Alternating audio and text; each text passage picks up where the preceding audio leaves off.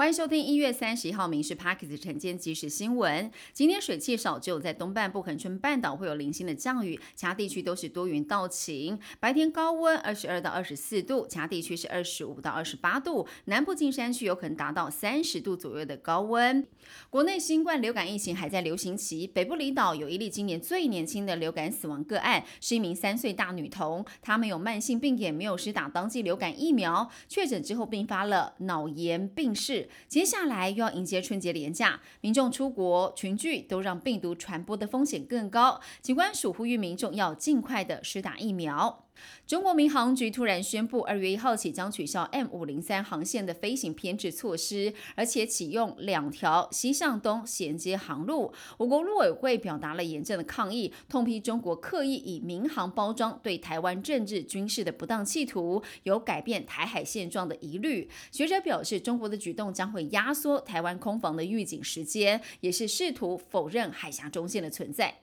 国会龙头之争就要登场了。为了争取民众党关键八票支持，尤喜坤接受白银国会改革主张，发文说：“既然承担，就该勇敢忍辱负重。”国民党则模拟投票，确保当天票票入轨。新任总召傅昆奇撂狠话，说跑票将会祭出严格的党纪处分。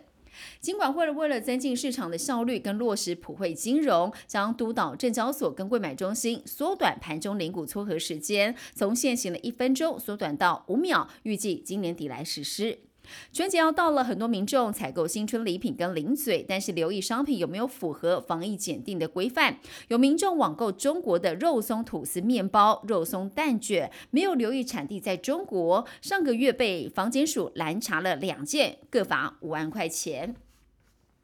日本汽车业龙头丰田汽车去年的年度销量飙破了一千一百二十三万辆，连续四年稳坐世界第一的宝座。但继之前丰田旗下的大发汽车造假事件之后，子公司丰田织机又传出了引擎认证违规，遭到国土交通省派人搜查。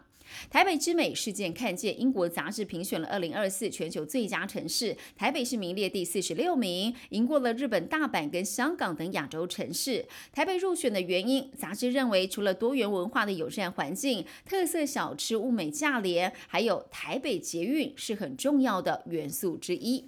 新冠流感跟类流感疫情大爆发，还有连日的低温，离病患者倍数成长，很多民众染疫之后出现了久咳不愈，还有夜咳，影响到睡眠的情况。医学提醒，染疫之后咳嗽症状如果持续超过两周以上，恐怕是病毒诱发过敏性鼻炎、慢性支气管炎，严重则是气喘征兆，要立即就医。台湾网球好手谢淑薇在今年的澳网拿下了混双、女双冠军，生涯大满贯金杯再添两座，共夺得了八座，将要代表台湾出战巴黎奥运。喊话期待巴黎奥运与你们再见。以上新闻由民事新闻制作，感谢您收听。更多新闻内容锁定下午五点半《民事 Parks 晚间即时新闻》。